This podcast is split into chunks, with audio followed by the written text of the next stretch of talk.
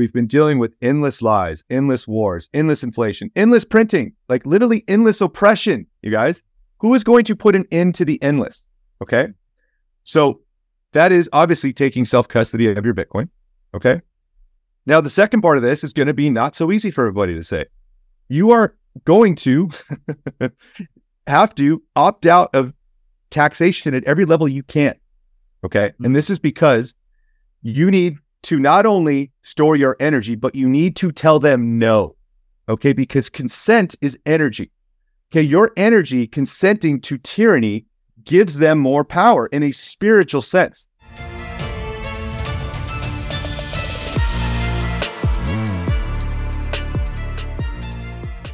Hey, everybody, welcome to the What is Money Show. I am thrilled to have you here joining me on my mission to help shine light on the corruption of money. Now, if this is your first time listening to the What is Money Show, I strongly recommend that you go back to episodes one through nine first, which lays a lot of the groundwork for many of the concepts that we explore on the show. These first nine episodes are my series with Michael Saylor, and Thousands of people have told me that this is the best podcast series they've ever heard, hands down, and that it was instrumental to their understanding of money and Bitcoin. So, if you're looking to start uh, a deep dive into the nature of money, I don't think there's any place better that you can start other than episode one of this show. Now, a little bit about this show and how it makes money. The What is Money show is 100% sponsor based. So, all of our revenues are derived from direct sponsorships. And I strive to be very selective about the sponsors that I work with, specifically only using sponsors that I use personally, and also choosing sponsors that have values which are well aligned to the values expressed on this show, such as freedom, education, self sovereignty, etc. So, what I'm going to do now is a few ad reads right at the top of the show, and then I'll do a few more ad reads in the middle. And I hope you'll take the time to listen to them, as again, these are hand selected sponsors, and I think you'll like what they have to offer. Today's podcast is brought to you by In Wolf's Clothing. Wolf is the first startup accelerator dedicated exclusively to the Bitcoin Lightning Network. Four times per year, Wolf brings teams from around the world to New York City to work with like minded entrepreneurs, pushing the boundaries of what's possible with Bitcoin and Lightning. The program is designed to help early stage companies achieve product market fit, develop their brand, secure early stage funding, and grow businesses that help fuel the global adoption of Bitcoin. So go to wolfnyc.com to learn more about the program or apply. Again, that's Wolf NYC, W O L F N Y C dot com. G Money, welcome to the What is Money Show. Robert, it's been a long time. I'm excited to be here and I'm fired up. Good. I love to hear that. We're going to be talking about some really interesting stuff today. Uh, really talking about Bitcoin as a digital counterinsurgency and Bitcoin as a digital 1776. And this is a, a thesis that you originated. I think it's it's really interesting to ponder and talk about. And just by way of quick introduction, you are the host of Rug Pull Radio, and you're also the owner of a consultancy focused on Bitcoin self custody. So let's just dive in. I don't exactly know where to begin, but right. I could just ask you a very broad question and let you take it from there what has been happening over the past 100 years, um, I guess, in terms of monetary manipulation, uh, statism, psyops? Like, what what's going on? What brought us to 2023, and where are we today? Yeah, I'd love to start in the past and get like this overall 40,000 foot view before we kind of get into the nitty gritty. And so, you know, humanity overall is good, right? But we've let our guard down for a very, very long time. And so what we've allowed is we've allowed darkness to basically infiltrate and destroy us from within.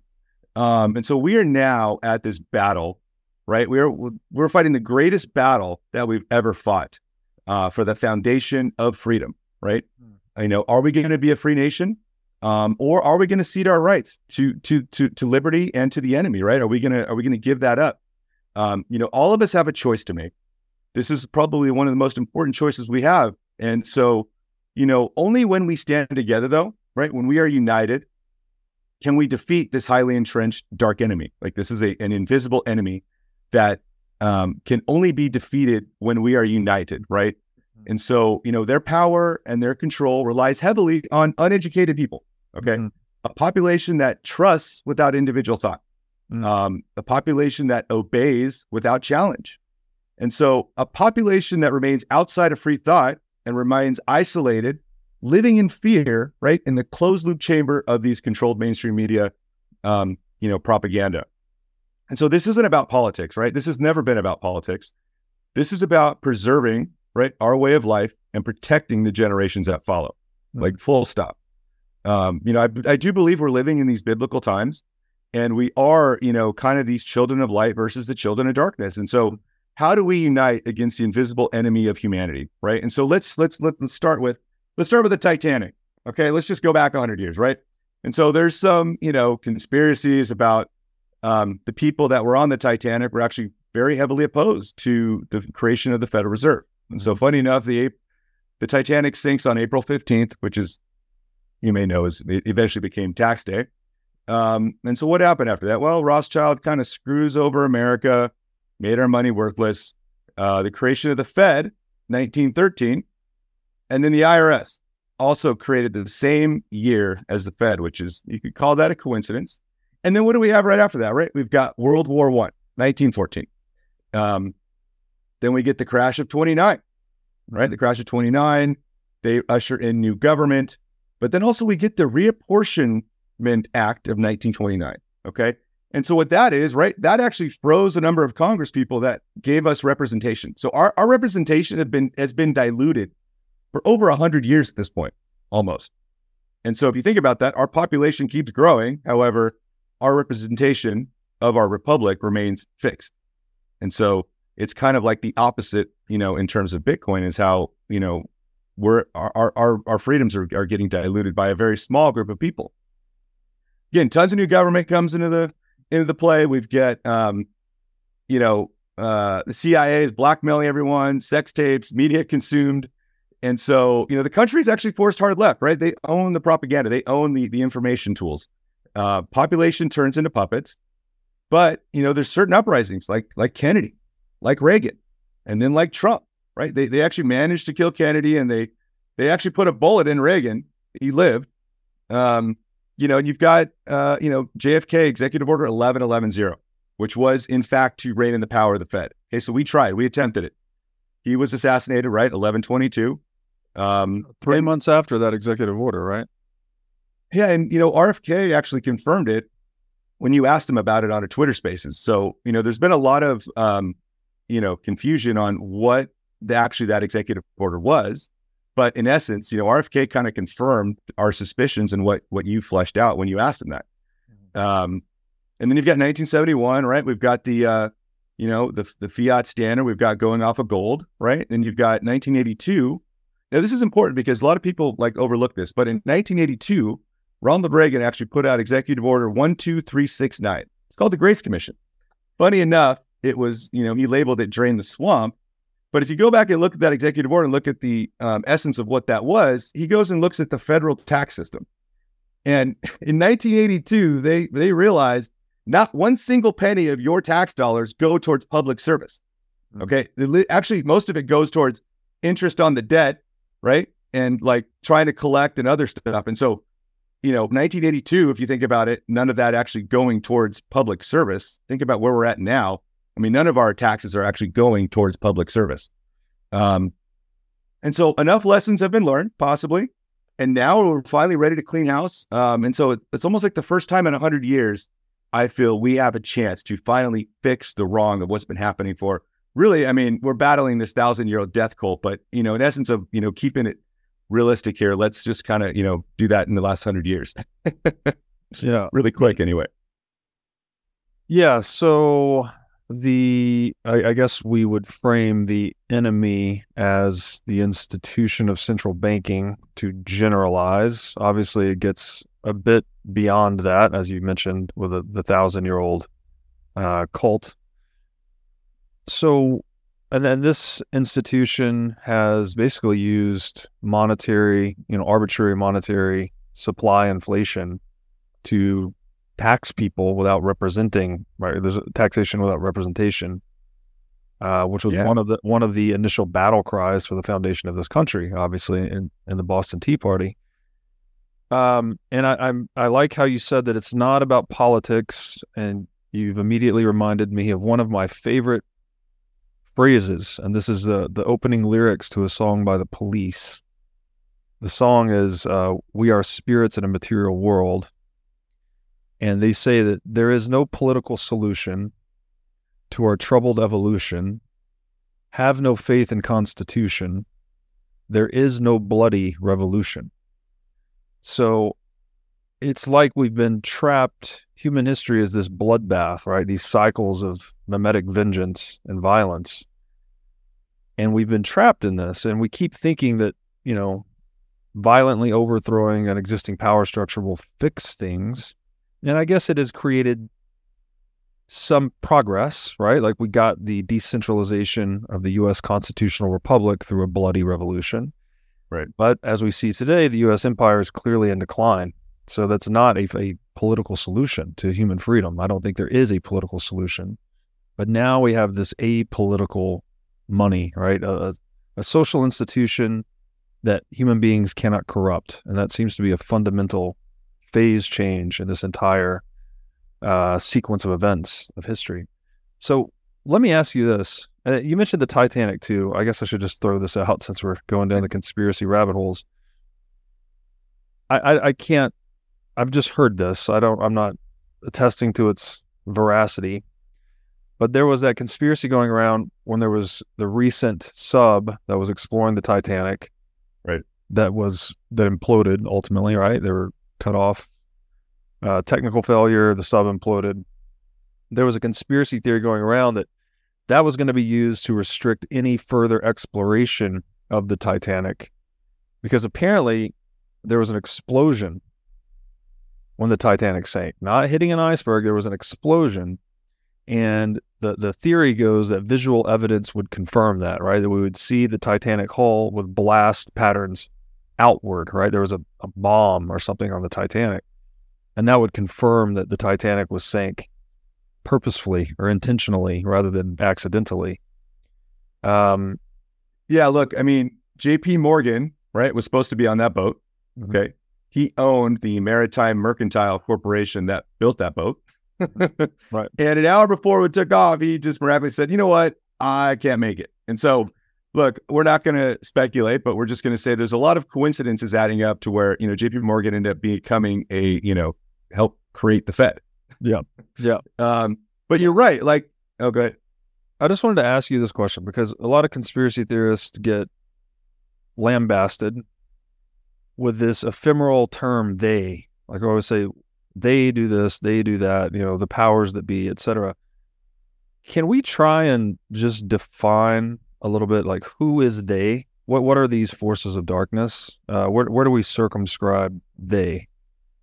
Well, I think you can you know, call it or label it. Um, you know, you can label it the NWO, right? You can label it um, these blood 13 bloodline cult families, right? That you know the CIA actually put out a, an entire document on it not too long ago. And so what I think we have is an insurgency, right? That has been uh, controlling our institutions, our political governments, our um, you know our education systems, big pharma. Now it sounds like a conspiracy, right? A couple years ago, if I would have been talking about this stuff with you, you'd been like, dude, you're crazy. Like, that's nuts. But like now, I think, you know, we we're in this great awakening to where people are a little bit more open to the idea of, wow, what did this Epstein Island guy have? And wh- why are all these politicians going to his island? You know, and so I believe there is an elite group of people, right, mm-hmm. that are controlling the levers of power through the banking system, right? Banks control governments, governments control people. And if you control the money, right, you can control the entire world. But right. you know, to, to, kind of bring this back of, of what is inflation, right? Th- this country was started on a tax revolt, right? Inflation is monetary manipulation. Inflation is taxation without representation. So how are we finally going to put an end to the endless in a way that is is peaceful, right? I mean, there, there needs to be a peaceful transition of power. This isn't uh, the military coming in to save us and basically you know, protect all of us because we would have never learned anything from that. And so, you know, what I like to talk about, which I think goes under the radar of a lot of Bitcoiners, is a gentleman by the name of John Perry Barlow. Okay. And so, you know, he's he he really didn't get into Bitcoin all that much, but you know, he wrote something called the Declaration of the Independence of Cyberspace. And I want to just read a quick paragraph from that because I think it's really important for people to understand, right? And so by John Perry Barlow, um, he starts with governments of the industrial world, you wary giants of flesh and steel. I come from cyberspace, the new home of mind. On behalf of the future, I ask you of the past to leave us alone. You are not welcome among us. You have no sovereignty where we gather. Okay. Um, you know, we have no elected government, no are, nor are we likely to ever have one. So I address you with no greater authority than that with which liberty itself will always speak. I declare the global social space we are building to be naturally independent of the tyrannies you seek to impose on us. You have no moral right to rule us, nor do you possess any methods of enforcement we have true reason to fear. And so, look, it goes on um, and into more of that. But you know, what I really want to help Bitcoiners get to the to the other side of is like, you know, we don't have to negotiate anymore. Okay. We have a technology. We don't have to compromise. We shouldn't be looking at everything through the fiat lens of ETF approvals and government approvals and stuff. We we no longer need their their approval or their um, you know, acceptance into this new cyberspace realm that we have now powered, empowered the individual with.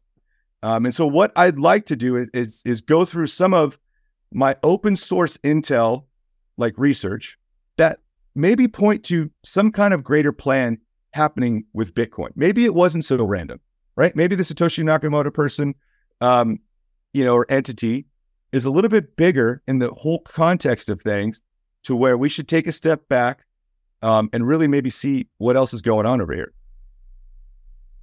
Fascinating. So you're equating then Bitcoin at basically, so what the, the excerpt you just read, the author declaring the internet as a neutral territory where individuals are sovereign, governments have no sovereignty.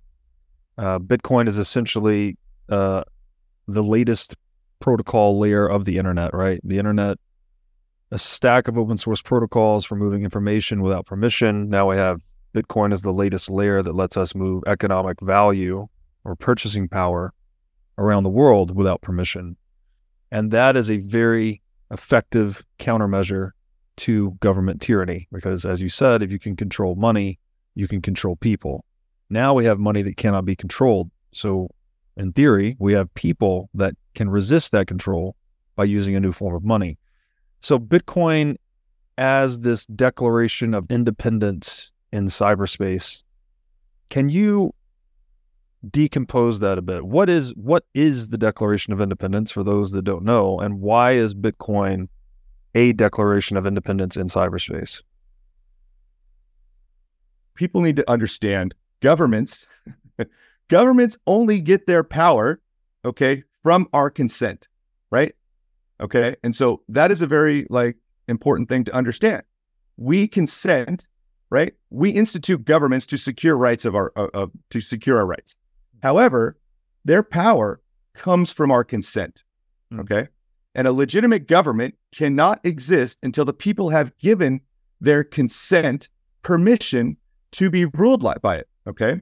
And so what you have now is you have people consenting to tyranny. Now, you know, without, you know, getting too crazy, I mean, we're in a system now to where we have a dementia patient in the White House who is sniffing children, kissing his own, you know, relatives on the lips, which is, you know, uh, there's just it's like the emperor has no clothes. And so people need to understand that we have the power. We were given the perfect weapon to wield that is non-kinetic, that is peaceful, and we in cyberspace have no authority. Like they have no authority over us. And so when you get into this, I would even suggest that the internet was specifically built for Bitcoin.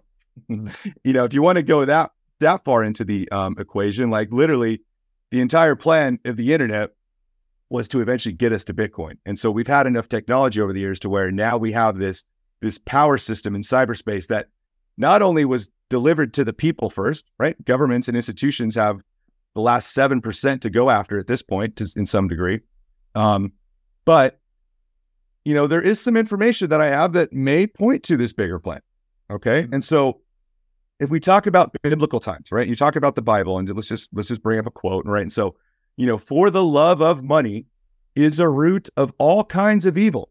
Some people eager for money have wandered from the faith and pierced themselves with many griefs. Okay. So it says the love of money is the root of all kinds of evil. Now, you know, money itself is um, is not evil. However, the love of money transitions us into incentives for money, right? And so you could say, right, money, there is, you know, the love of money is is the fiat system is is corrupt at its very core.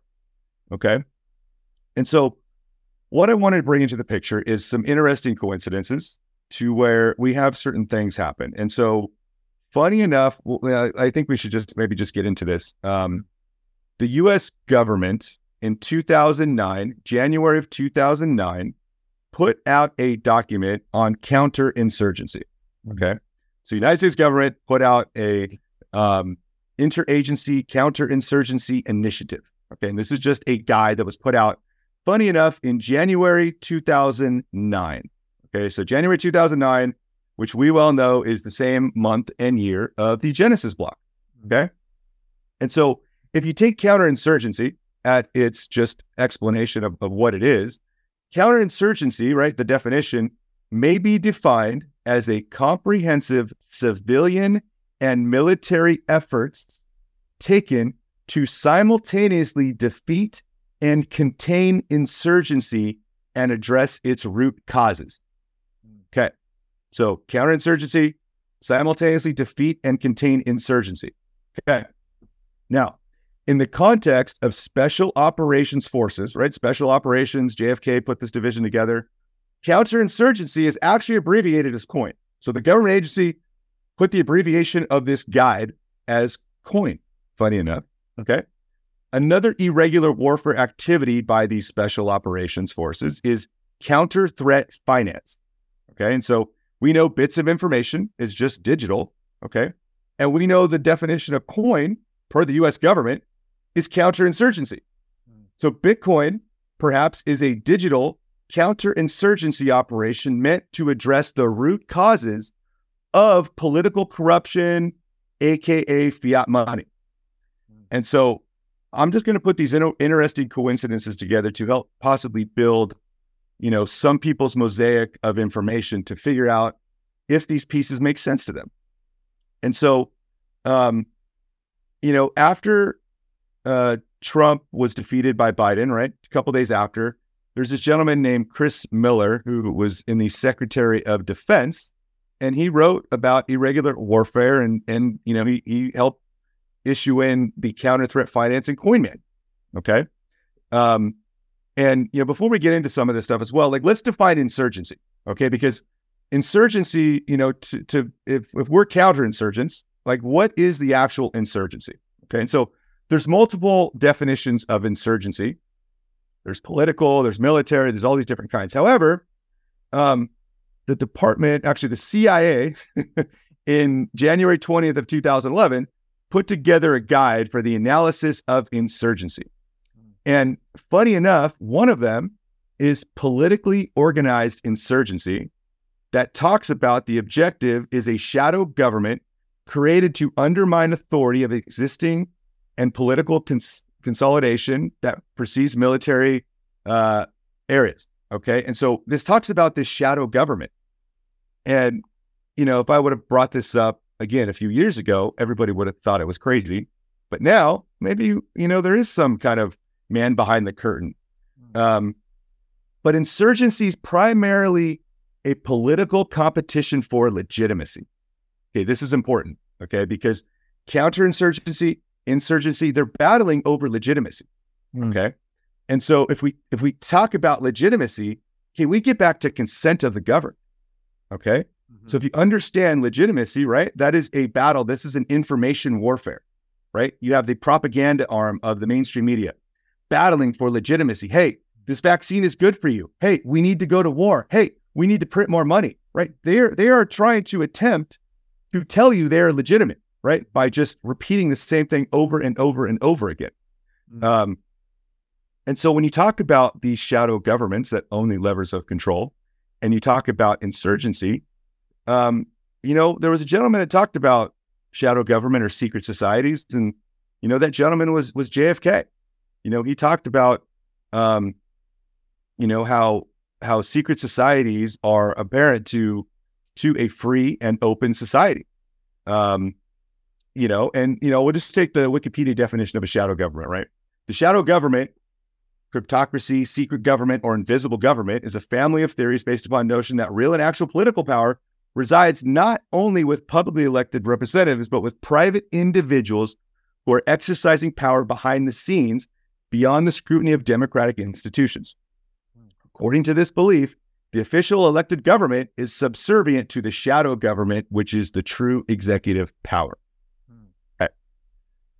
Um, look, I, I, dumped a lot right there, so I don't. yeah, yeah. Let me ask you something. So, the internet, as I understand it, was built by DARPA. Uh, correct me where I'm wrong there. I'm not 100 percent sure. And it, so, are you are you saying then that the that the internet was constructed with Bitcoin in mind, like as we were trying to build foundational layer to get to Bitcoin?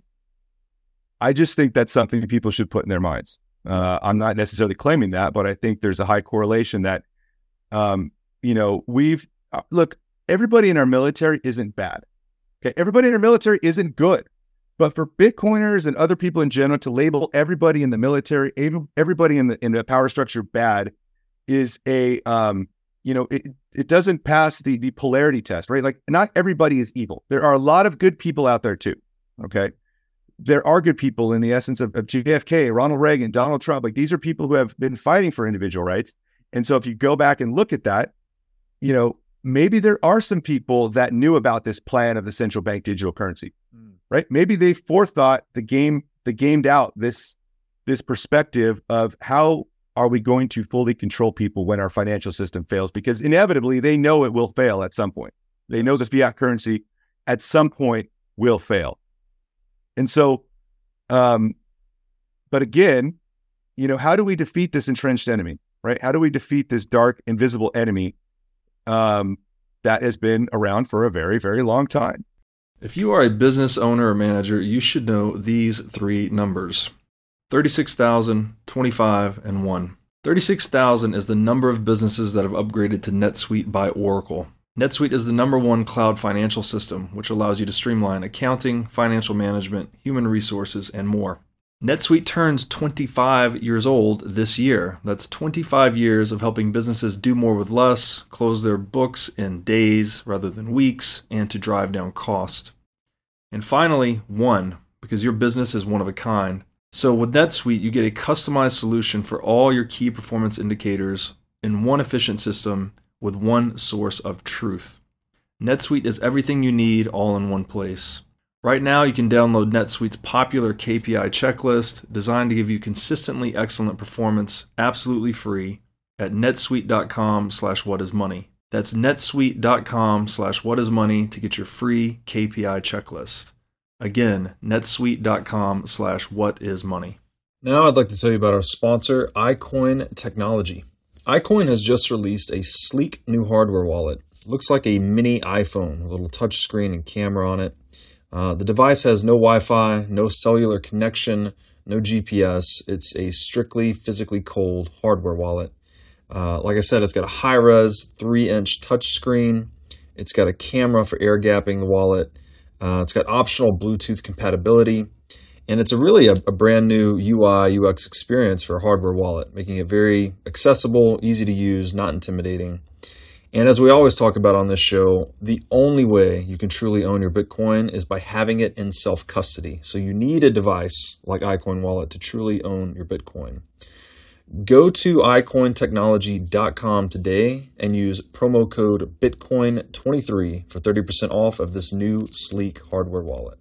Yeah. And if, yeah. let me ask you something else about that too. So you mentioned the the the the Bible verse, right?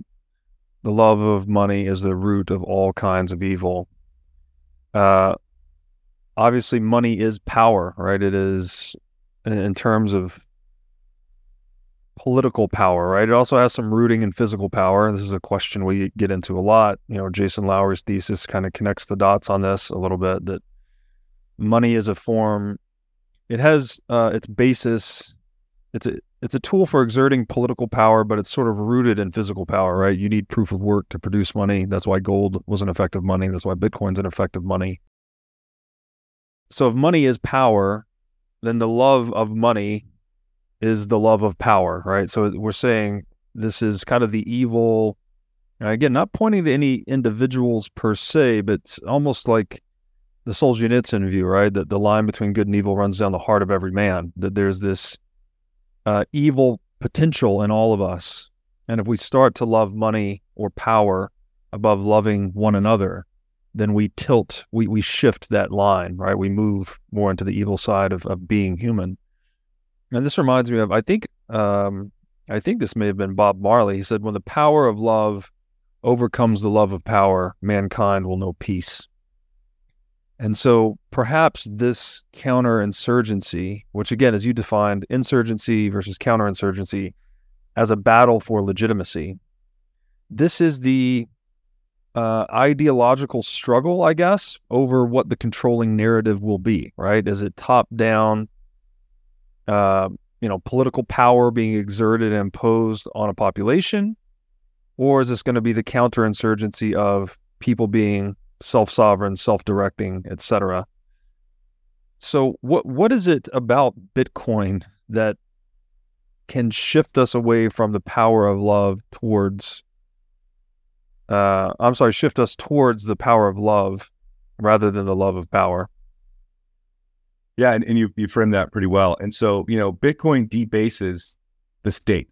Okay. Mm-hmm. So the state is always attempting to do what they think is best for you right? But in essence, they're doing what's in best for themselves, right? Mm-hmm. They're taking to consolidate and protect their own power versus protecting our rights. Mm-hmm. And so Bitcoin is that ultimate weapon of power. But, you know, in this battle, right, incentives matter.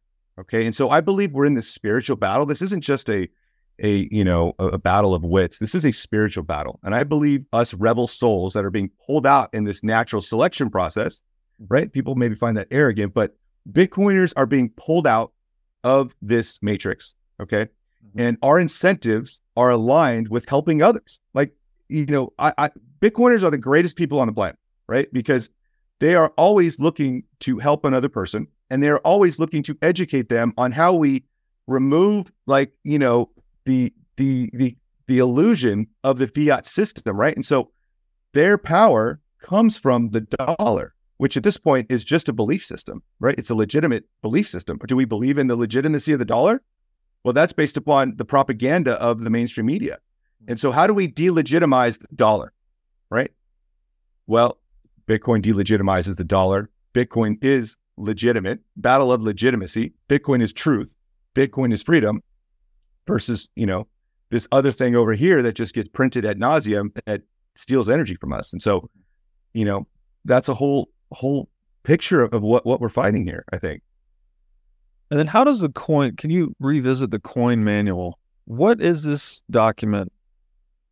What was the purpose of this document? When was it produced? And how does this fit into the Bitcoin counterinsurgency narrative? Right. So this thing was put out by the U.S. government in January of 2009. Okay, and really, it talks about how sorry uh, January 2009. So that's January 2009. The date of the Genesis block, right? Correct. Correct. And so obviously timing.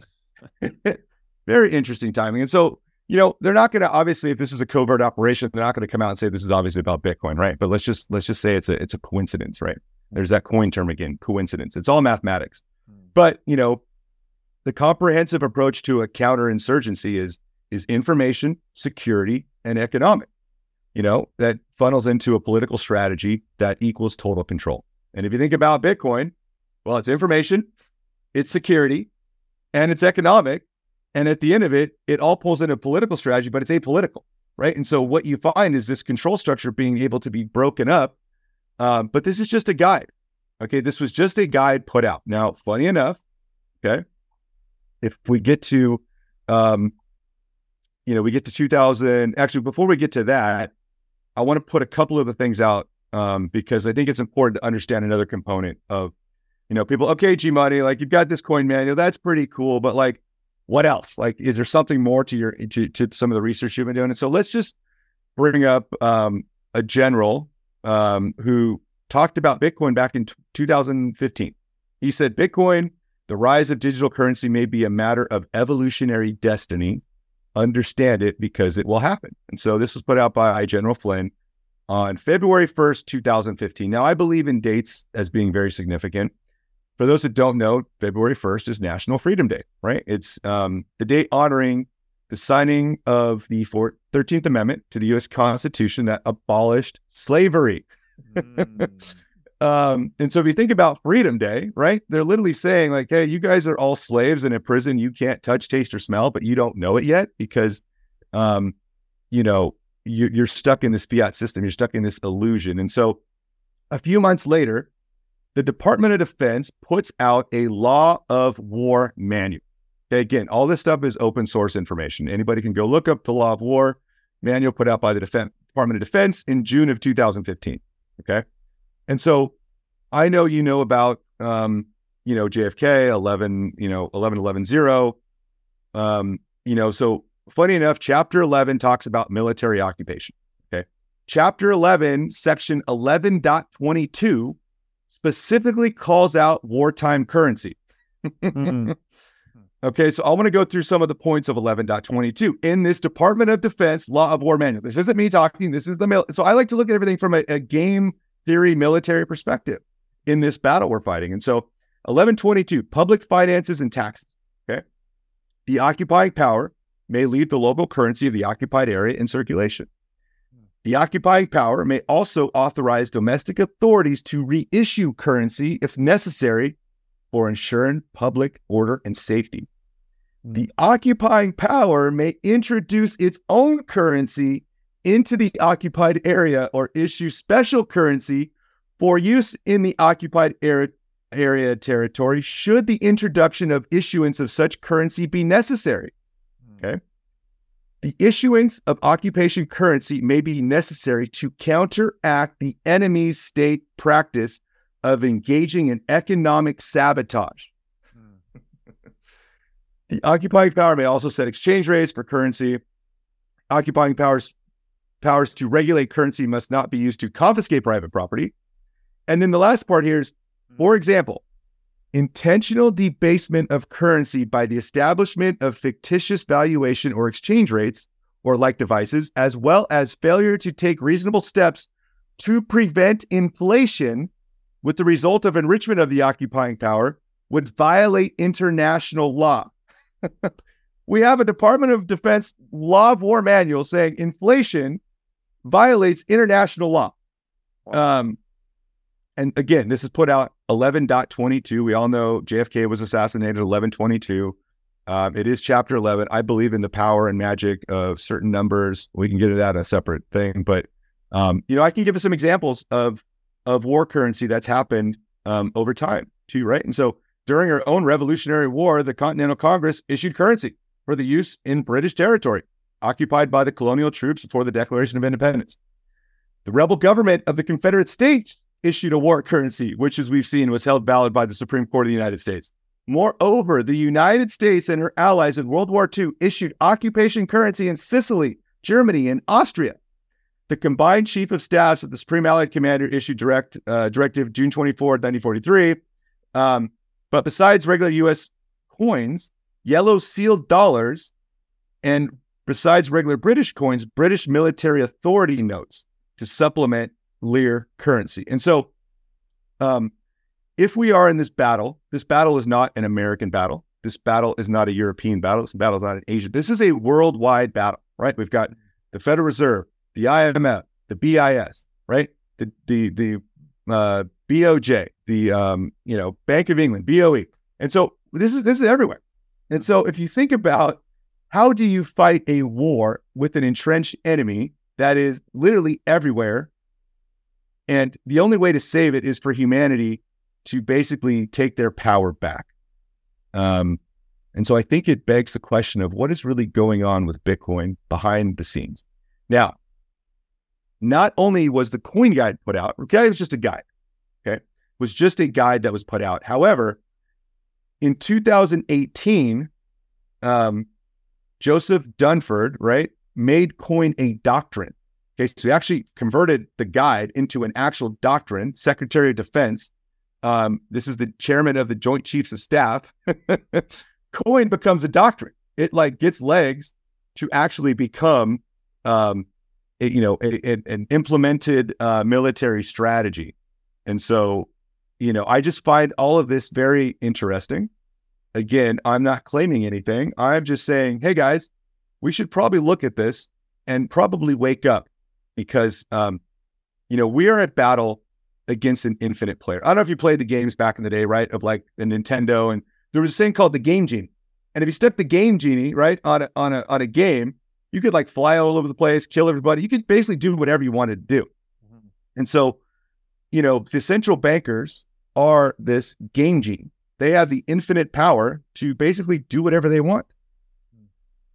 And all they care about is continuing the game. They don't, you know, they just want the game to continue, right? The infinite player versus the finite player, right? We get into this game theory aspect of it. And so the infinite player, they just want to keep keep the game going. However, Bitcoin, right, has changed the central bankers from an infinite player to a finite player. Hmm. The infinite player, the central bankers now have a clock. They have to defeat Bitcoin by a certain point where they lose forever. Mm. Okay. Bitcoin puts the clock on their infinite player strategy. They can no longer use the infinite player. They have to do whatever they can, printing money, doing wars, uh, propagating lies, COVID, right? All this stuff to try and beat Bitcoin. And so here we are um, in this game. And, you know, I think a lot of Bitcoiners still think they can negotiate with tyrants. um, you cannot vote or negotiate your way out of this. Look, I wish it was that easy. I I, I wish we could just vote and just and just move on from this, but I don't believe it's going to be that simple. I believe we have to stop looking at everything through a fiat lens and trying to shove Bitcoin into ETFs and shove Bitcoin into this this fiat lens of the world and we need to go out and and create our own new world, guys. This is our space. We've been given a sovereign territory with no rulers, just rules that we can go create. So why are we trying to negotiate? We don't. Ha- we have the high ground. We have no no incentive to negotiate because we know what they've done to us for a very long time. Mm-hmm. Um, and so this is a movement of the people, Robert. Mm-hmm. This has always been a movement of the people, and um, yeah, I, I, put a lot out there. So yeah, I, I, I, agree with that. I agree with that loudly. Um, that's one of the components of my mission statement is Bitcoin is a humanitarian movement to undermine and subvert the greatest con in human history, which is the central bank, right? The idea that money needs to be centrally planned, controlled, manipulated, counterfeited at scale for the good of society, right? To dampen the business cycle, to stabilize prices, all of these really nonsensical things when you start to peel back the layers and you get into Austrian economics and you realize actually it's the debasement of money or the counterfeiting of currency that drives the business cycle. Uh, the stabilization of prices is a farce, right? Pr- prices are just exchange ratios that move in the marketplace all the time based on supply and demand. Price stability is just it, it's an illusion. And so in this in this picture you're painting, are Bitcoiners then the the occupying power that we we've occupied this new digital sovereign space and that we've we are doing that through this insurgent technique that you described from the manual that we're basically issuing our own money right? It's um, our own money to take back control. And you mentioned too that i think it was in section 1122 that there should be an inability to violate private property and that inflation itself was antithetical to international law. I mean, there is no money that does that other than Bitcoin. I guess you could argue physical gold, but physical gold, the limitations of physical gold is what got us into the fiat currency fiasco exactly. in the first place, right? It has to be centralized to scale as a monetary technology. And when you centralize gold in one place, you and you go from full reserve to fractional reserve to zero reserve fiat, right? It's the the corruption sort of coalesces around that concentration of power. So is is Bitcoin? I, it's almost like a checkmate, I guess, on the notion of fiat itself, right? This this idea of we can, con- some people can control other people by decree, and that does not that that is also antithetical to the reality of each of us being self-owned, self-controlled, self-directed. So when you say I guess Bitcoin is the tool we are using as this occupying power in this new territory. Is this effectively the ultimate level playing field? Like what humans have always been striving towards how do we, you know, consent by the governed, uh, equality in the eyes of the law, you know, the sovereignty of the individual is intended to be the cornerstone of the state in the West, right? Where the sovereignty of the individual is superordinate to the sovereignty of the state. But we've never been able to realize those ideals because they've always just been scribbles on a piece of paper. But now we have this actual technological implementation and incentive structure that promotes that ideal and instantiates that ideal in a way that no scribbles on paper ever could. As you said, rules, not rulers. Um, there's also been this theory of a rules based order globally. All right. That's what the United States was supposed to be on top of. But as we've seen, these rules continually get broken, twisted, changed to favor to favor those that can um, against those who cannot. So is that yeah? Look, that what um, Bitcoin is like. It's an ultimate level playing field. And then if it was, is is it has it been who? What is this movement? What is it? So these are people that maybe see the shadow government for what it is, and they've subtly introduced something that undermines and subverts the, the possibility of shadow governance itself? Yeah, look, th- there's only one way through this, okay, which is a permissionless, immutable system, okay, because we've been captured by incrementalism, right? Every time something gets captured, incrementally, they increase their grip on us, right? Oh, well, you know, we need, we need a tax for that. Oh, you know, we need to increase the taxes on that. Oh, you know what? You need a license for this. Oh, you know what? You need something for that. And so at every step of the way, they have captured us and they incrementally make it worse every year. Okay. And with the system of Bitcoin, it erases all of that. It debases their power structure, it debases their incrementalism because you can't have it both ways. Right. And so at the end of this, like we don't need an IRS, right? Taxation is a farce, taxation is a form of control. Okay. However, we have to understand that and take the power back right? A lot of people are very timid. They're they're they're shy. They're afraid. But you know, as RFK said, like, isn't there things that are worse than dying? Isn't there things that are worse than being in prison?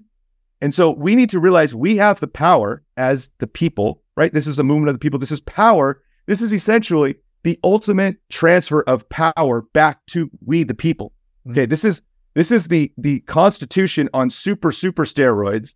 Mm. Um, that it has nuclear capability and nothing can stop it. And so, you know, I like to, as you went back to that police thing, but, you know, there is no political solution to a financial revolution. Mm. We are destroying them block by block without firing a shot. Mm. Okay.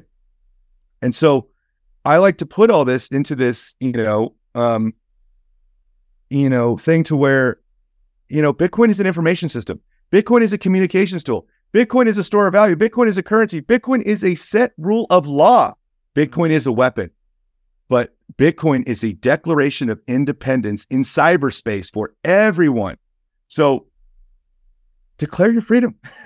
but funny enough, okay, now this this all sounds really good, G, but like how do we revolt against the powers that be, right? And a lot of this is abstract thinking, right?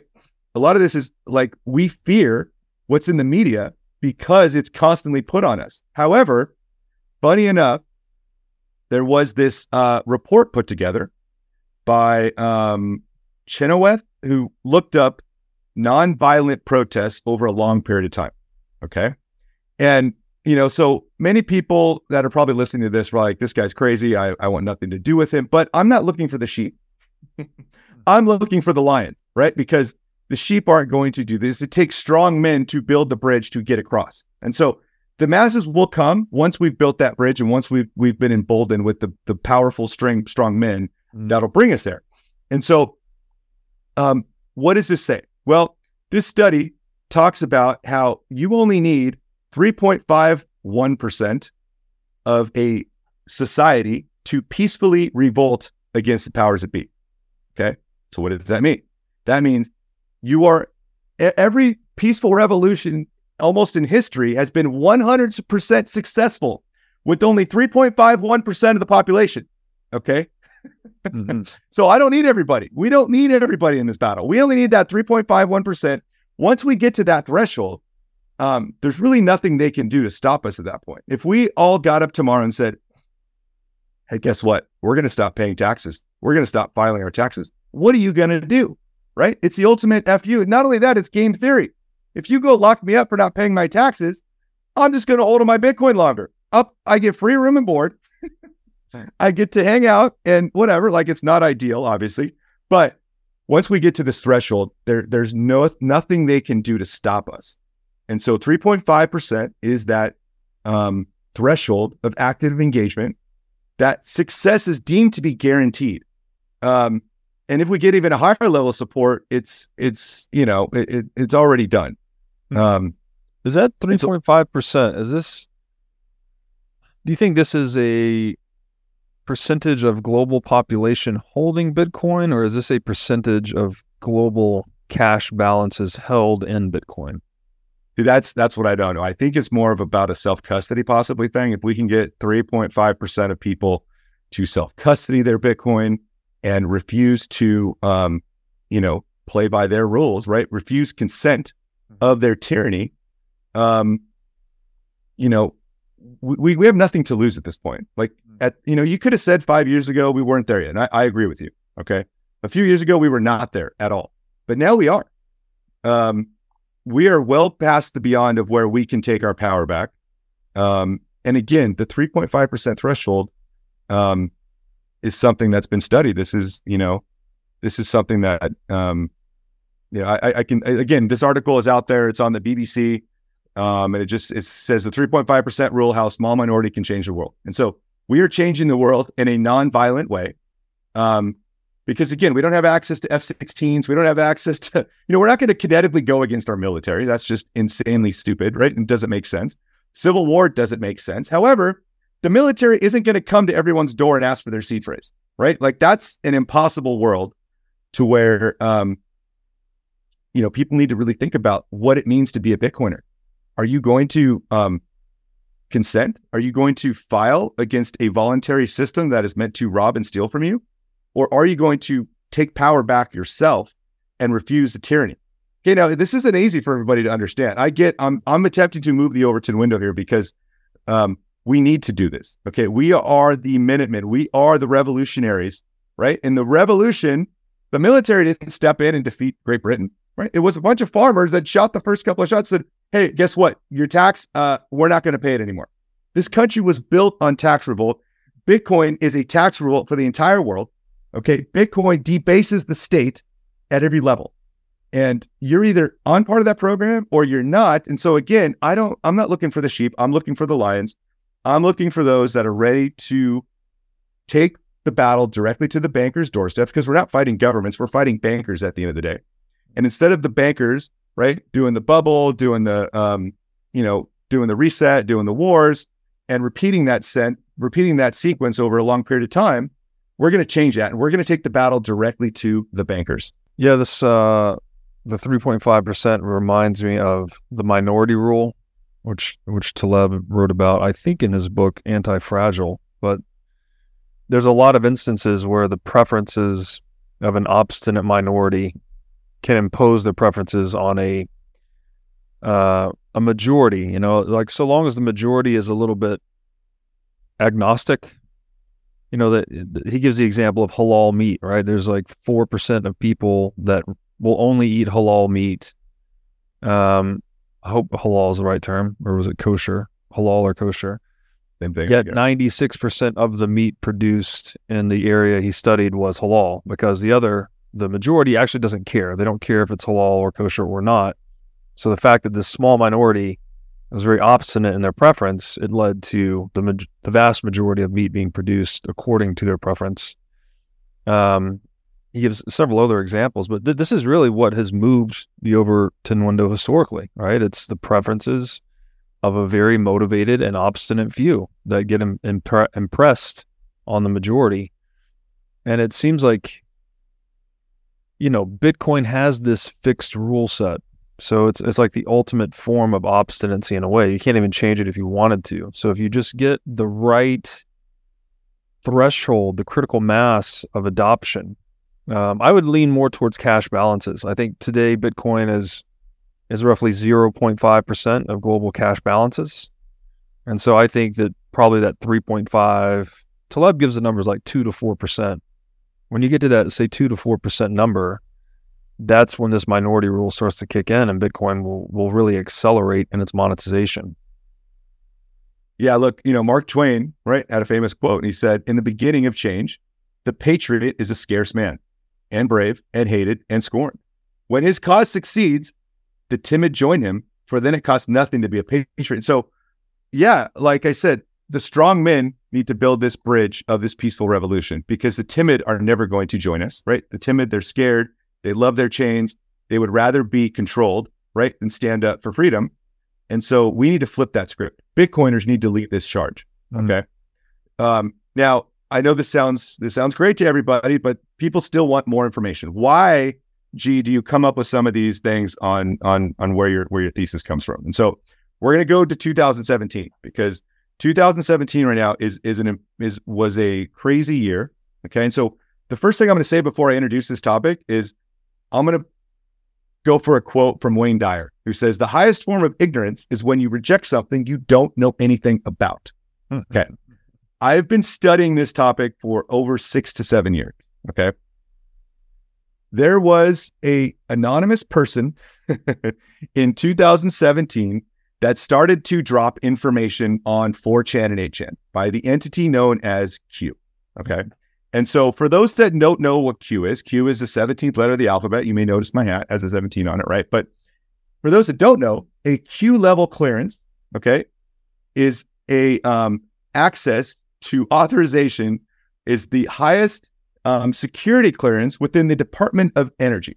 Okay, top secret restricted data, formally restricted data, and national security information, as well as secret restricted data, um, as defined as the Atomic Atomic Energy Act of 1954, and covers nuclear weapons and related materials. Okay, so I'm just giving you some context of what Q or a Q level clearance might possibly perhaps uh, mean. Okay, and so currently, the information that we're chosen to um, consume, right? 90% of our media is with six corporations. Okay. 232 media executives control the information of 277 million Americans. Wow. 300 million Americans. Okay. So if you think about that, we have a consolidation of media, a centralization of media. Okay. And so what this entity did Q. Some people call it QAnon. And uh, people are already going to be like, oh my gosh, Breedlove's having the Q guy on. Yes. Okay. But we need to talk about this because this is just information that nobody still knows who this anonymous person is. Okay. Um, but the information it contained was very powerful. And so if you were going to take down a centralized media organization, you would need to decentralize information and how it got out to the people. Okay. This entity would drop Socratic questions on these chat boards that were time stamped, that were digitally verified, that were um, signed, and you know the the entity mentioned timestamps as being a very important thing. Um, some people call bitcoins, some people call them stamps, right? You, coin is just an abstract term for whatever you know we want to call it, and you could call it stamps. Mm-hmm. And so, um, how do we break up the mainstream media into um, you know de- decentralizing that? Well, again, this information would get dropped on these 8chan and 4chan boards. Okay. And um, anons, right? Like people like us would just go and find out what the information was. They would ask, you know, what is the NWO? What is the, um, you know, why is the Federal Reserve um, a privately owned company, company sitting on its own very patch of land and immune to U.S. laws? Um, so it would just ask all these random questions, and you know, we would go out and search up the information online, and we'd post about it. And so if you think about it, these things were done almost similar to like a Bitcoin system to where we were kind of the nodes. they would put these breads in these different um they, they live in like chat subjects and a bread would actually compile all the information and at the top at the end it would like take the most relevant information that made sense and it would post it at the end and be like this is what makes sense now it wasn't you know um perfect in that sense a lot of people had differing views but you know what it basically told us was that like hey maybe there's a pedophile elite shadow government that controls everything through blackmail Mm. um, and look, don't take my word for it, right? I'm not trying. Look, like Satoshi, if you don't get it or don't understand it, I don't have the time right now to, to explain it to you. But I'm saying is, Q was listed as one of the 25 most influential people in Time magazine. Mm-hmm. okay. 15 of us on Twitter, we were getting over a billion impressions per month before we were all kicked off. Okay. And so, like, this happened. I'm sure everybody has heard of this anonymous individual. However, if you were going to introduce and propagate this war, how would you get past the mainstream media? You would have to go around that system in any way possible to get information out to the people that goes against the narrative. Okay. Not only did we get out information on different subjects like banking, like big pharma, like, you know, certain politicians and Epstein Island and you know all this crazy you know conspiracy stuff, right? Um, but it introduced the idea of memetic warfare, okay, which I think a lot of Bitcoiners still maybe don't understand, but military memetics are a very important piece of getting around the mainstream media. So, funny enough, you know, DARPA again actually did some definitions of what is a meme, right? And so, you know, the meme origin, you probably know it comes from, um, you know, Richard Dawkins' The Selfish Gene, book written in 1976. And, you know, it defined it as a self reproducing and propagating information structure anal- analogous to uh, a gene in biology. And so what happens is, is you get these trending memes and they just propagate and they they explode and they they, they make certain connections in your mind that is unable to be done through words. Mhm. Okay. Um, you know, it is a subset of neurocognitive warfare, a revolutionary tool in the information war. Okay.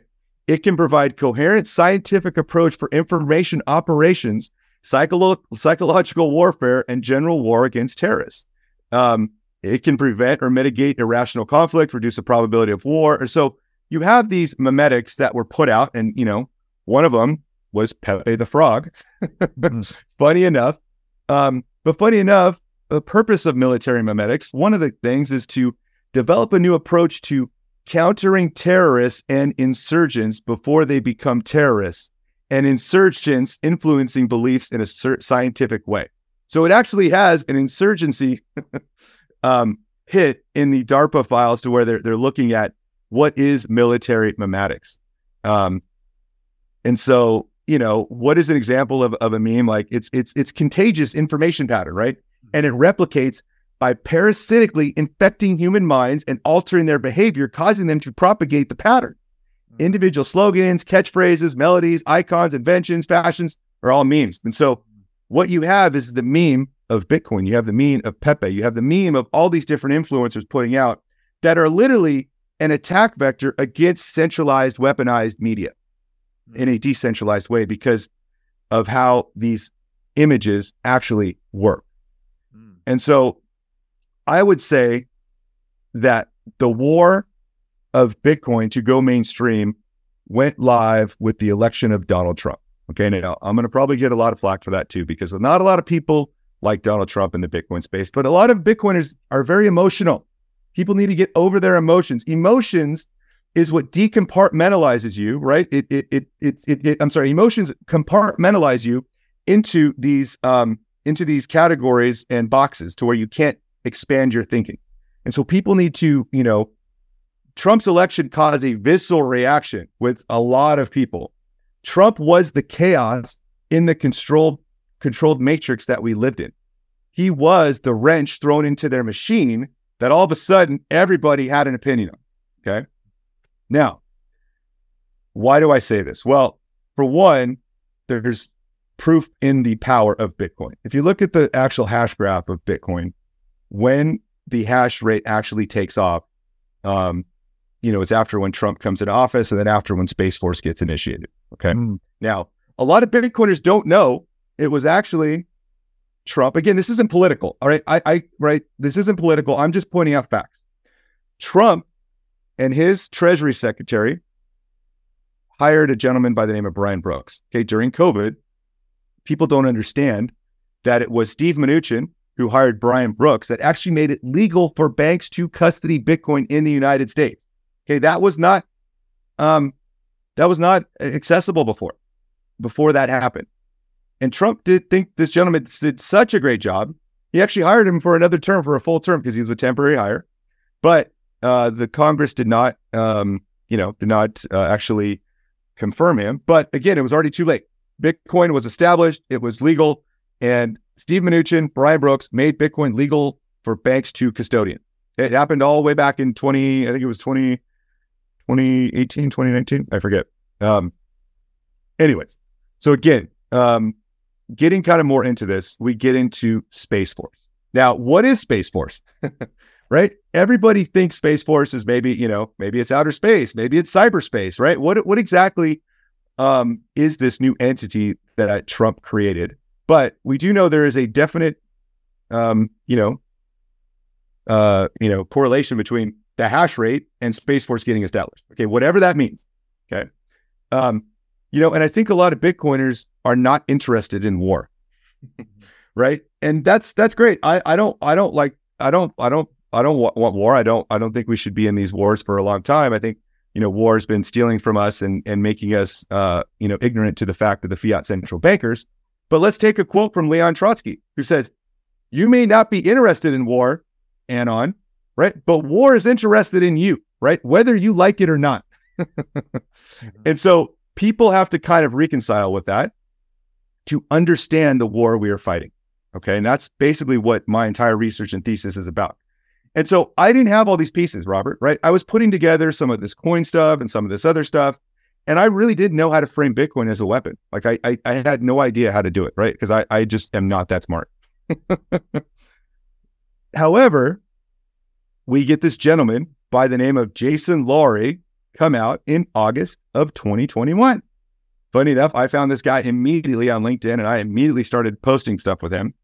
And, you know, he talked about mutually assured preservation, a case for Bitcoin as the fourth leg of the US strategic deterrence. Now, funny enough, Jason's thesis is primarily about nation states settling disputes. However, I almost think his thesis is almost like a red herring.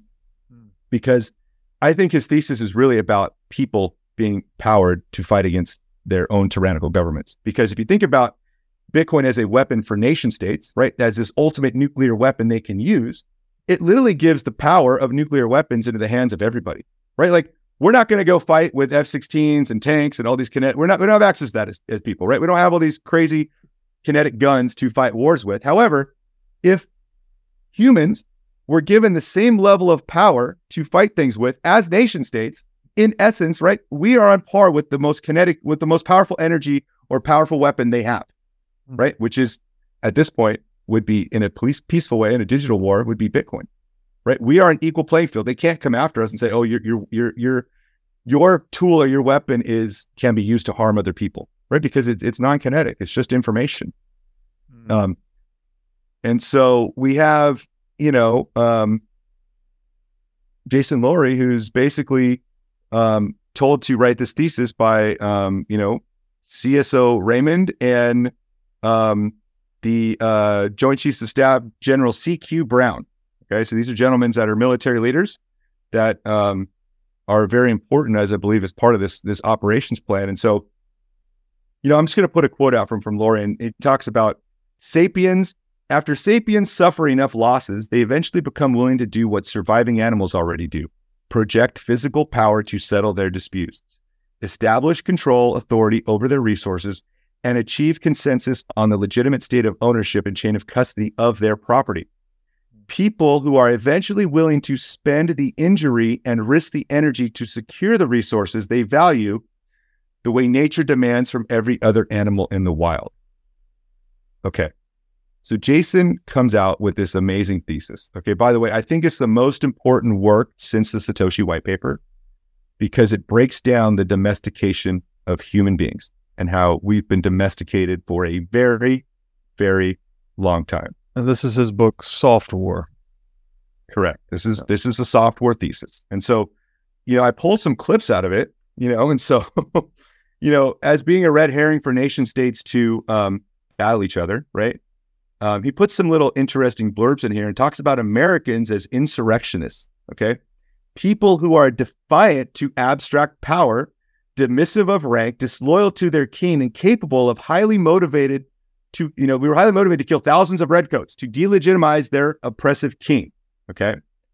Their abstract power, right? This is what happened in 1776, right? Mm-hmm. We were tired of the abstract power being over in England, right? Telling us what to do. mm-hmm.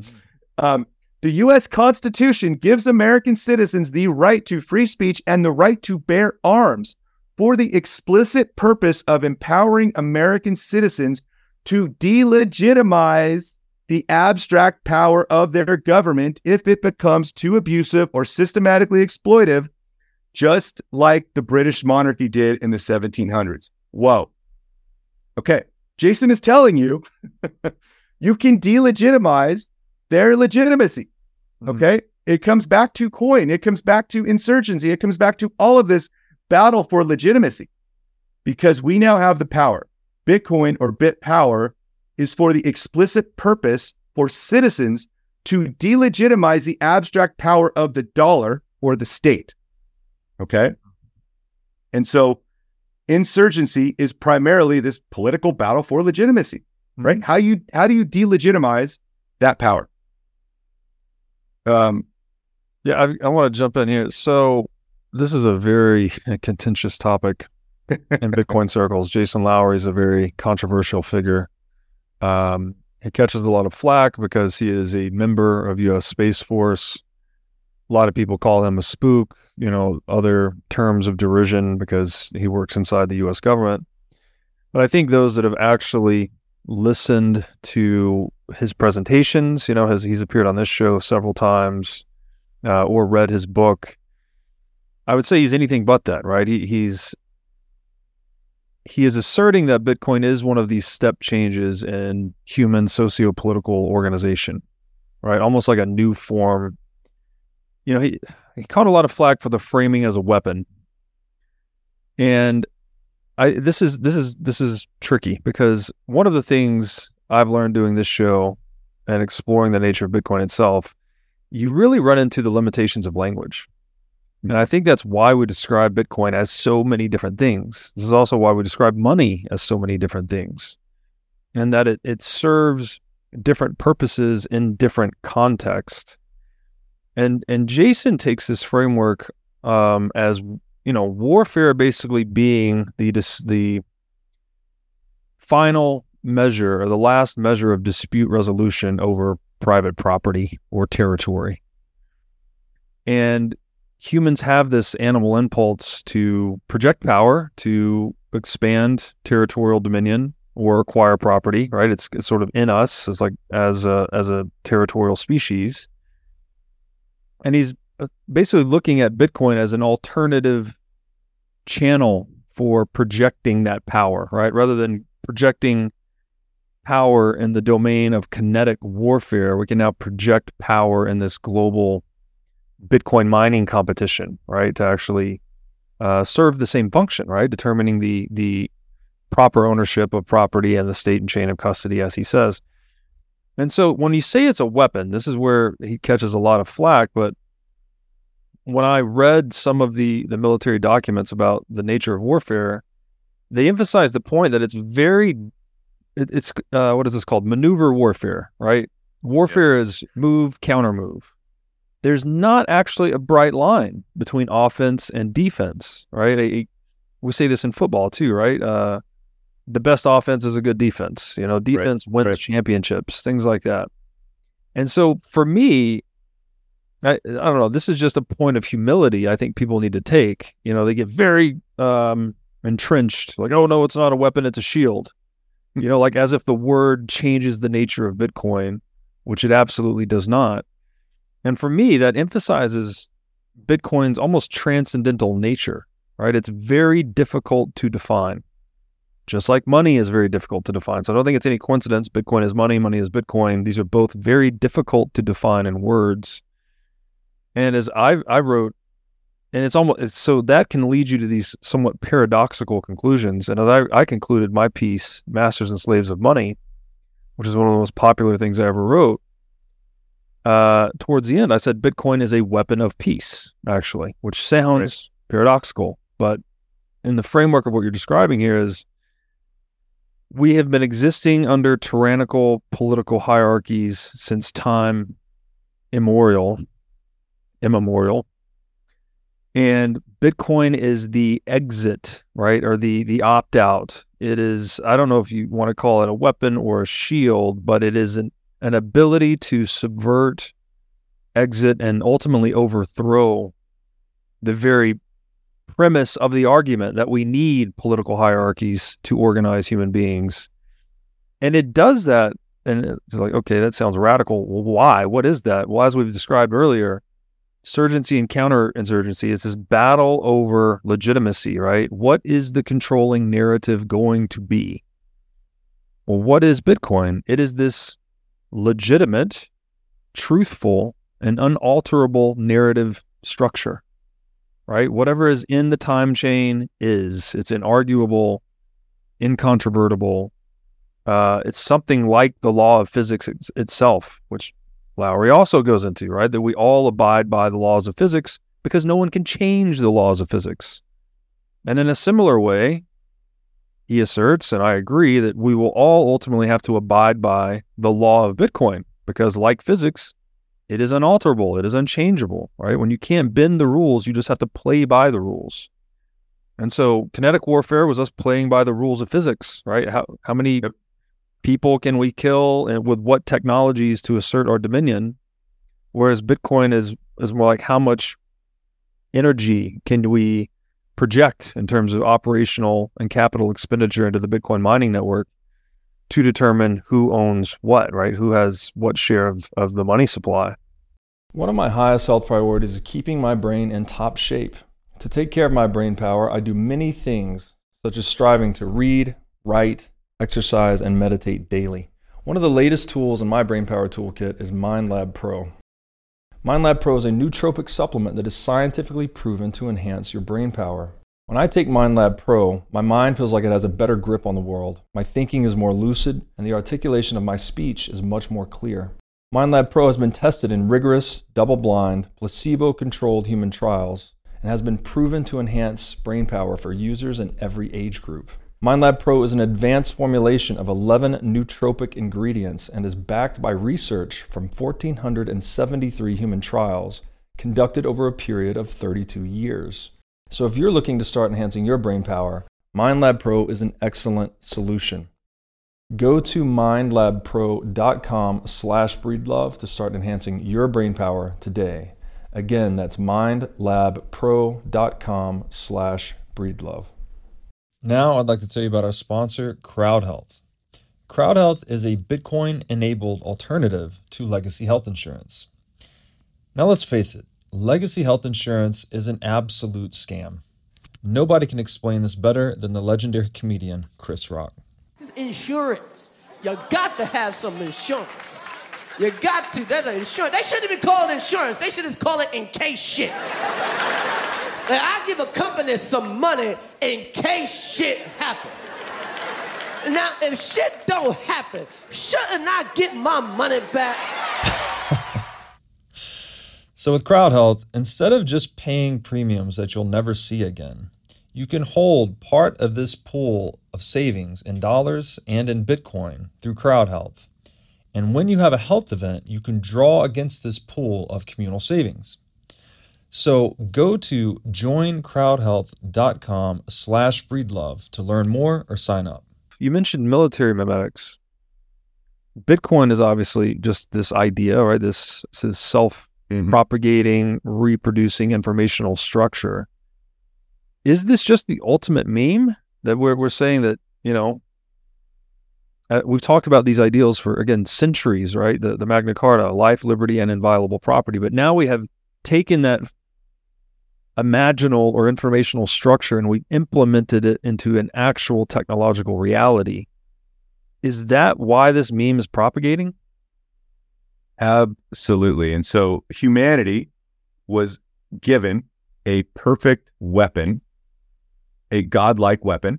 Okay. And so you know, I believe Jason Lowery used weapon on purpose. I believe if he would have used some other dumbed down phrase, he probably wouldn't have got as much media publicity over it. People wouldn't have been shocked and awed, right? It's part of the chaos mm-hmm. that people have to wake up from. And so, in essence, right, and no pun intended here, but like Jason Lowery is saying, hey, you bunch of domesticated pussies, you were given the perfect weapon to fight tyranny with, and here you are still fighting over an ETF, right? Like, in essence, that's what it breaks down to, in my opinion mm-hmm. right? Because he says, right, humanity is going to become so tired of being systematically systematically exploited at unprecedented scales to their computer networks by an elite, tyrannical, and technocratic ruling class that they're going to invent a new form of digital warfare and use it to fight zero trust, permissionless, and egalitarian access to cyberspace and its associated resources. Now, Jason Lowery has a duty to the Constitution. He doesn't have a duty to the central bankers. He doesn't have a duty to uh, you know, these different political figures. His duty is to the Constitution, which he has clearly stated out. So people calling Jason Lowery a spook are are Bitcoin normies that don't really understand the battle, and they need to wake up, right? Because the only way, like I love this other quote, a right to an individual's property cannot be enforced without the right of the individual to physically de- defend that property. Ergo, the individual's right to bear arms to protect their life, liberty, and property as it is important as a nation's sovereign right to protect its population, laws, and property. Mm. Okay. Retired Navy Captain Dave Corley is attributed with that quote. But, you know, um, 2500 BC, Genesis 47, slaves owned by Pharaoh were required to pay him 20% of their income, their cropped harvest. Okay. This is a battle as old as time. Mm-hmm. 2022, the median U.S. taxpayer pays 24.8% income tax along with 7.65 FICA taxes on his taxed income. He then pays sales tax, property tax, gas tax, and many other taxes. And so, really, you're in a system of slavery. Um, there's nobody coming to save you. You were given a weapon. Now, no one's going to tell you that, right? You have to internally realize you've reached your red line. Okay. This is a revolution. This is digital 1776. Jason Lowery is giving us the manual on how to execute and, and wield that power. Okay. But again, we it all comes back to what you're saying, legitimacy. This is a battle over legitimacy. Um, and you know, are you going to continue paying taxes to a dementia dementia, you know, flated pedophile in the White House? Or are you going to take your power back and become a sovereign individual mm-hmm. and debase the state and their tyranny? Right. And you know, um, that's You know, I, I, here's another quote that I, I love to I love to put out there. But you know, I believe it is the duty of each of us to act as if the fate of the world depended on him. Admittedly, one man by himself cannot do the job. However, one man can make a difference. We must live for the future of the human race and not for our own comfort or success. Right? That's Hyman Rickover. And so, how do we change the balance of power? Right? Forever. There's no going back after this, right? The finite, pl- the infinite player has been turned into a finite player. They have to win this battle. They have to get the CBDC. They have to defeat Bitcoin. It's either 100% slavery or 100% freedom. I'm sorry for the normies in the middle. Like, you know, you want to pay a little bit of taxes. You want to, like, the, the freedom is scary. I get it. Mm-hmm. But there's no other way to fight this. Yeah. Um, well, so, okay. Clearly, you've laid out a very compelling call to arms here. I have. However, the call to arms is different this time, right? Because the arms themselves are it, it's that opt out, right? It's Bitcoin. It's the peaceful weapon, the weapon of peace. Full revolution. Peaceful revolution. You know, again, have no faith in Constitution. There is no bloody revolution. So this is the bloodless revolution. Correct. Yet that is a very radical statement, and it's a radical call to action for most people uh, especially those that are still plugged into the matrix of mainstream media, central bank propaganda, uh, et cetera, et cetera. And it, and it's something that's been conditioned into people over centuries, right? We've been we've been living under systems like this for centuries, as you just highlighted, from ancient god king pharaohs who were who were expropriating taxes from slaves, uh, which was actually a lower percentage than what the average American taxpayer pays today, as you just pointed out. What would you say to these people that are maybe hearing this and thinking, wow, okay, I agree, it's a compelling case, but I am scared. I am scared to embark on this journey. I am scared of the state, the predations of the state. You know, I just want my normal, stable life. You know, I've got a job to protect and family and kids to provide for. This is just too radical, too much. Leave me plugged into the matrix. Like, what would you say to those who are scared to take up this call to peaceful arms? The only fear one has is that of fear itself. Okay. And so I'm going to quote Thomas Paine Tyranny, like hell, is not easily conquered. Mm-hmm. Yet we have this consolation with us that the harder the conflict, the more glorious the triumph. Okay. And so I get it. It is scary, right? We are going into unprecedented times. Okay. But nobody's going to like make it easy for us in that sense, right? Nobody's going to come and save you.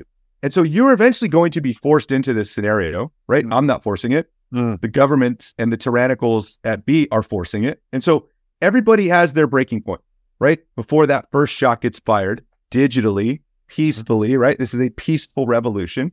And so eventually everybody's going to have their their fed up moment. They're going to have their red line. Some of us have reached that red line a little bit quicker. Some of us see this as a military plan that we all have to work on together as united individuals to fight them. Again, we're fighting worldwide underneath a common flag against a a central enemy that we know has been there for a very long time. And so, um, again, I'm not looking for everybody. I don't need everybody. Mm-hmm. I need those that are willing and understand the battle we're in to defeat them once and for all. And so, once we get that threshold, Robert, the masses are going to come, right? Like we don't really, I'm not really concerned about that. I'm, I'm out there to wake up the lions, mm-hmm. right? I'm out there to wake up the individuals who are kind of thinking about this, but maybe don't really understand the whole battle plan here because they're mm-hmm. still thinking, you know, maybe Jason's a spook. Maybe, you know, these Q people are crazy. Maybe Trump is still like this crazy person. But if you put it all this 40,000 foot view, it becomes very clear on what exactly is possibly going on in the background. And so, um, you know, but, but like Robert F. Kennedy said, you've got kids, you've got a job, you've got this, you've got, I get it. But What's worse than dying? What's worse than losing your job? If you give, if you, if you die and your kids live in a system of total enslavement, what is your purpose here mm-hmm. on this planet? You know, and, and I ask that self because I believe a lot of us have a calling. We don't necessarily understand this calling, right? But we are here to fight, right, in a bloodless battle. And we're not, our battle is not against flesh and blood, blood, right? Our battle is against the evil's powers that be. Um, and so you know, people have to understand their power. People have to take that power back. Um, because, you know, freedom is not something that should be just given away. It has to be earned, it has to be understood. And so, you know, when people finally get to that moment, I think they will understand this and be like, wow, it was sitting there all along. Mm. It's well said. Um, a lot came up for me as you were saying that. One is, I think this is Thomas Jefferson's crest. I, I hope I'm saying this correctly, but he said that, uh, or on that crest, it is written, "Rebellion to tyranny is obedience to God." right? It's this is this is our nature. This is our this is the we are rational beings. Right? We are self owned and self controlled. We should not submit to any authority other than our own. Um, and I agree. You know, Knut Svanholm has sort of popularized this recently that you either take the orange pill voluntarily or you'll be taking the orange suppository later, right? It's the the the predations of the state via taxation and inflation are not going to stop, right? If you nope. just use history as your guide, they always push it until everyone's at a red line, and then you have a social revolt, right? So that's coming, whether you like it or not, right? You might not be interested in war, but war's interested in you. The war's at your doorsteps. Correct. And I think, you know, the people that have kids, that have jobs, that have stability, that don't want to be a part of this, um, there's another, I don't know who said this, but there's a great quote that said that if there be trouble, let it be in my day so that my children may know peace. So, to those that are fearful, you know, think about your children.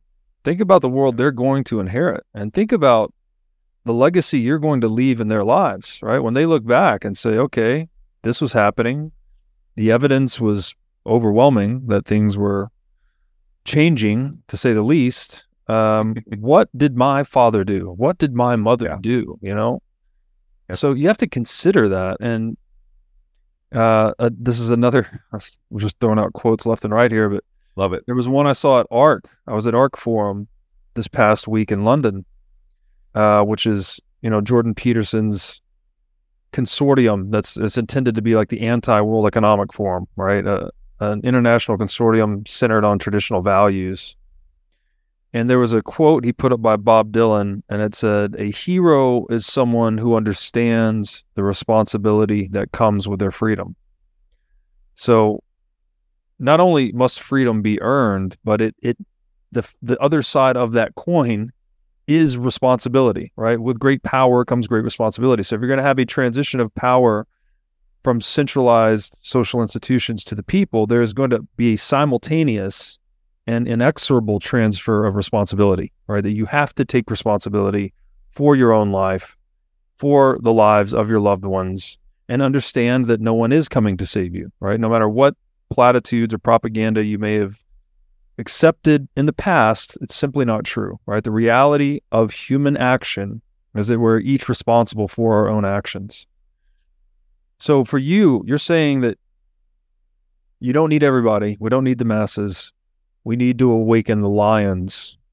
hmm For those lions that are becoming awakened, or maybe maybe getting close to being awakened, what are the specific action items or next steps that you would suggest for them?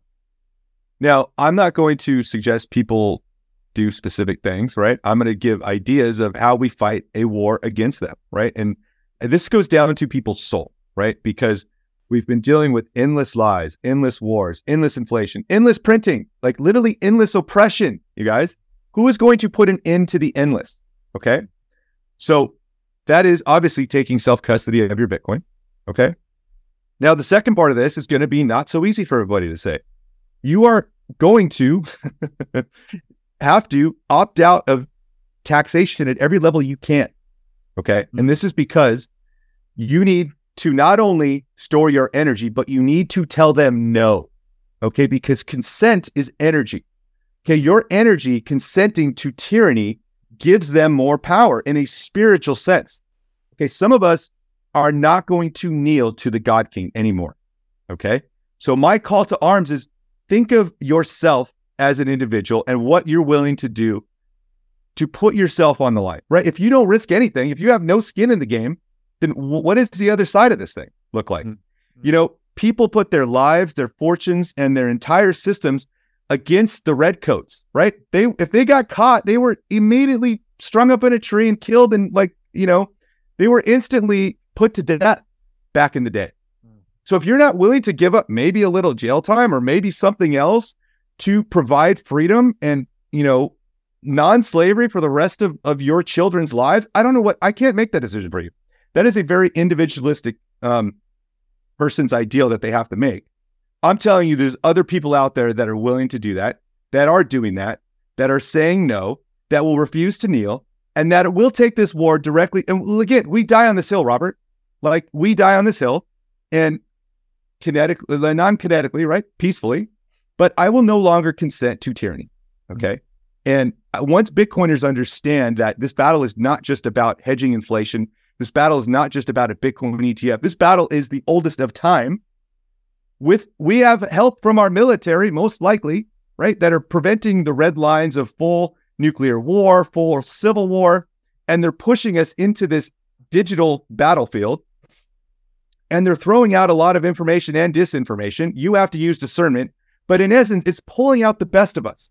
Okay, you are the new elite, right? The Bitcoiners are going to be the new elite, right? In some sense of the word, whatever whatever that means. But um, you know, in reality, like people need to get in touch with their own energy, right? What is your energy telling you to do? Is your energy telling you that you should be paying taxes to a pedophile in the White House because you're scared to go to jail?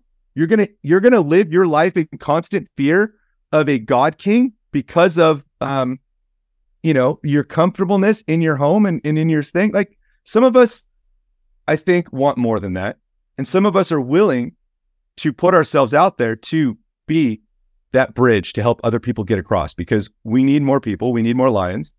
But there's there's a lot of us out there already. And so um, you know, bridging the gap between, you know, what's funny about this too is that the people in the, patriotic movement, right? The people that seem to be more right wing, that refuse the vax, you know, they look at Bitcoin like a mark of the beast. Okay. They look at Bitcoin as like the antithesis of the digital slavery. They don't understand it. And then you've got Bitcoiners over here who understand kind of the financial battle, but they don't understand this thousand year old battle of corruption. But the thing is, is when we, when we merge these two groups, like we become unstoppable. But the problem is that everybody's stuck in their echo chambers. Everybody's emotional and has their current things. You know, the patriotic crowd wants to vote in 2024. Voting is not going to save you. Trump will probably not. They will probably rig the election again. You know, Bitcoiners in essence are mathematical, um, you know, maxis, right? You, you know, so for for some Bitcoiners to say that you know elections aren't stolen, like it's mathematically impossible to get 100% of the votes at 3 a.m. You know, in an election cycle. And so there's certain mathematical equations that Bitcoiners need to settle with, not only on the Bitcoin side, but on reality side with with our because voting is in essence just like the money printer. They control the ledger, they control the entire system of control. Mm. And so when you're voting on a centralized ledger that they own, of course they're going to come up with reasons to um, exploit that, right? Hmm. Oh, you know, we had a water leak, we had a gas leak, hmm. we had to shut down the polling station. Like they can use every every excuse in the book, and so you're not going to win this battle through traditional voting. Like the revolutionaries didn't vote their way out of 1776. they picked up weapons and fired against the enemy with kinetic weapons. They had to fight. They had to put everything on the line to defeat this enemy. We need to start thinking in those terms. We need to understand the battlefield. We need to understand the 40,000 foot view that, hey guys, this is our path forward to defeat the state. Yeah. And thank God that we're, it is the arms are, you know, again, Bitcoin is a weapon of peace, right? That the bloody revolution will just never work, right? Even if it appears to work in the short run, or even even in the medium term, right? You could argue that the United States was a very successful economic story because of the decentralization it implemented into its governance structure. Independent once it gained independence from Great Britain, but again, it's in decline, right? It's now an imperialistic empire in decline. So it was not a final solution to that problem. It was just kind of a stopgap measure, uh, you know, some incremental progress, perhaps. It got us to the internet, it got us to Bitcoin. But what we're talking about with Bitcoin is something fundamentally new, right? That we can pick up arms that are not physically, kinetically harmful it is just really an expression of individual sovereignty, saying no, no more tyranny. Right? I do not consent to this. Do not consent. Absolutely. Right. I consent to a consensual network, this consensual public infrastructure of private property exchange that is Bitcoin. And so I like the framing, you know, Bitcoiners as becoming uh, a non predatory, civilized, peace loving elite, right? elite's obviously a very dirty word these days. Right. But it's not, there's nothing wrong with being elite, right? You want to be an elite athlete. You want to be an elite entrepreneur. You want to be good, right? In whatever domain you're operating in, you want to be the best. But the problem is the predation. It's the lack of civility. It is it is the warmongering. That's the those are the connotations associated with elite that are the real problem. And so Bitcoin lets us unplug from that matrix as you said, it's it brings an end to otherwise endless inflation, and inflation equals overgrowth of centralized power structures. So let's try to end this. This is all bit big and radical and perhaps scary for some people. Let's try to end this on a on a high note here. Yeah. What does the post digital 1776 world look like? What are we to be hopeful for? What are we fighting for? What is the unifying vision that is Bitcoin, and what future um, are we trying to usher into existence? Well, imagine, if you will, a society were to discover a way to write down policies on C instead of parchment paper, and then enforce and secure those policies using physically harmless electrical power. right? So we no longer need to trust politicians. We no longer need to trust the state, right? Like this becomes a pure voluntary society. Of course, we are going to opt in to collective agreements of um, protection of things in society, right? That we voluntarily um, want to be a part of, right? And so right now we're non-voluntarily being ushered into wars we don't partake in. We're not, we're not, we're not, you know, in control of all the different propaganda and institutional programs that have forced, um, you know, I, I hate to say it, but you know, these these trans trans genders reading to our children, and you've got big pharma pushing, you know, vaccines down our throats, and you've got all these state power. Their state power comes from the monetary system, the dollar, and so all that ends. And that's the beautiful thing, Robert. We get to create this new world. It's our world to create. Mm. And if we eliminate some of this evil and we give that power back to the people that are aligned incentives with furthering humanity's goals of a peaceful egalitarian society it's a beautiful future robert. Uh, you know some people might say oh it's all puppy dogs and unicorns but like literally we can almost get to that. Like we don't have scarcity anymore right? We don't have famine. We don't have um you know homeless. We, we don't have people that are starving. Like we can actually fix a lot of the problems because scarcity is an introduced tool by the fiat bankers to attempt to game us into you know, becoming these ever non, you know, these these slaves that are just constantly working for for the next big thing because we're incentivized by by consumerism and all this other crazy stuff. But the the future is beautiful. The future is bright. We I've already won this war. It just hasn't ticked on or hasn't you know, clicked in people's heads yet to becoming this new society. Um, but governments become service providers. We can go any, you know, we don't even need borders at some point, right? Because everybody's going to be competing with your Bitcoin. They want you to move to El Salvador where there's no taxes already, right? Mm-hmm. Argentina before the election said, "Hey, we're going to get rid of taxes if you don't vote for, you know, Javier Milei." Like mm-hmm. it's already debasing the state. mm-hmm. And so um, you can see where it's happening, but that's the beautiful thing. We don't know how how what the future looks like. We get to create it though. Mm. And we want the best, we want the brightest, we want the boldest. And those that are willing to say no, I want those people on my team creating that new future. I want people like you helping me create that new future. And so, um, no, I think we should end it on a high note. It's a beautiful future, and we have nothing but um, but freedom to gain. Beautifully said, G Money. This has been one heck of a conversation. um, probably one of the most radical I've ever had on this show. Uh, I'm really anxious to hear feedback from people. Um, these are very uncertain times, but you know, again, thank God we have the greatest tool of certainty that has ever existed, which is just Bitcoin, right?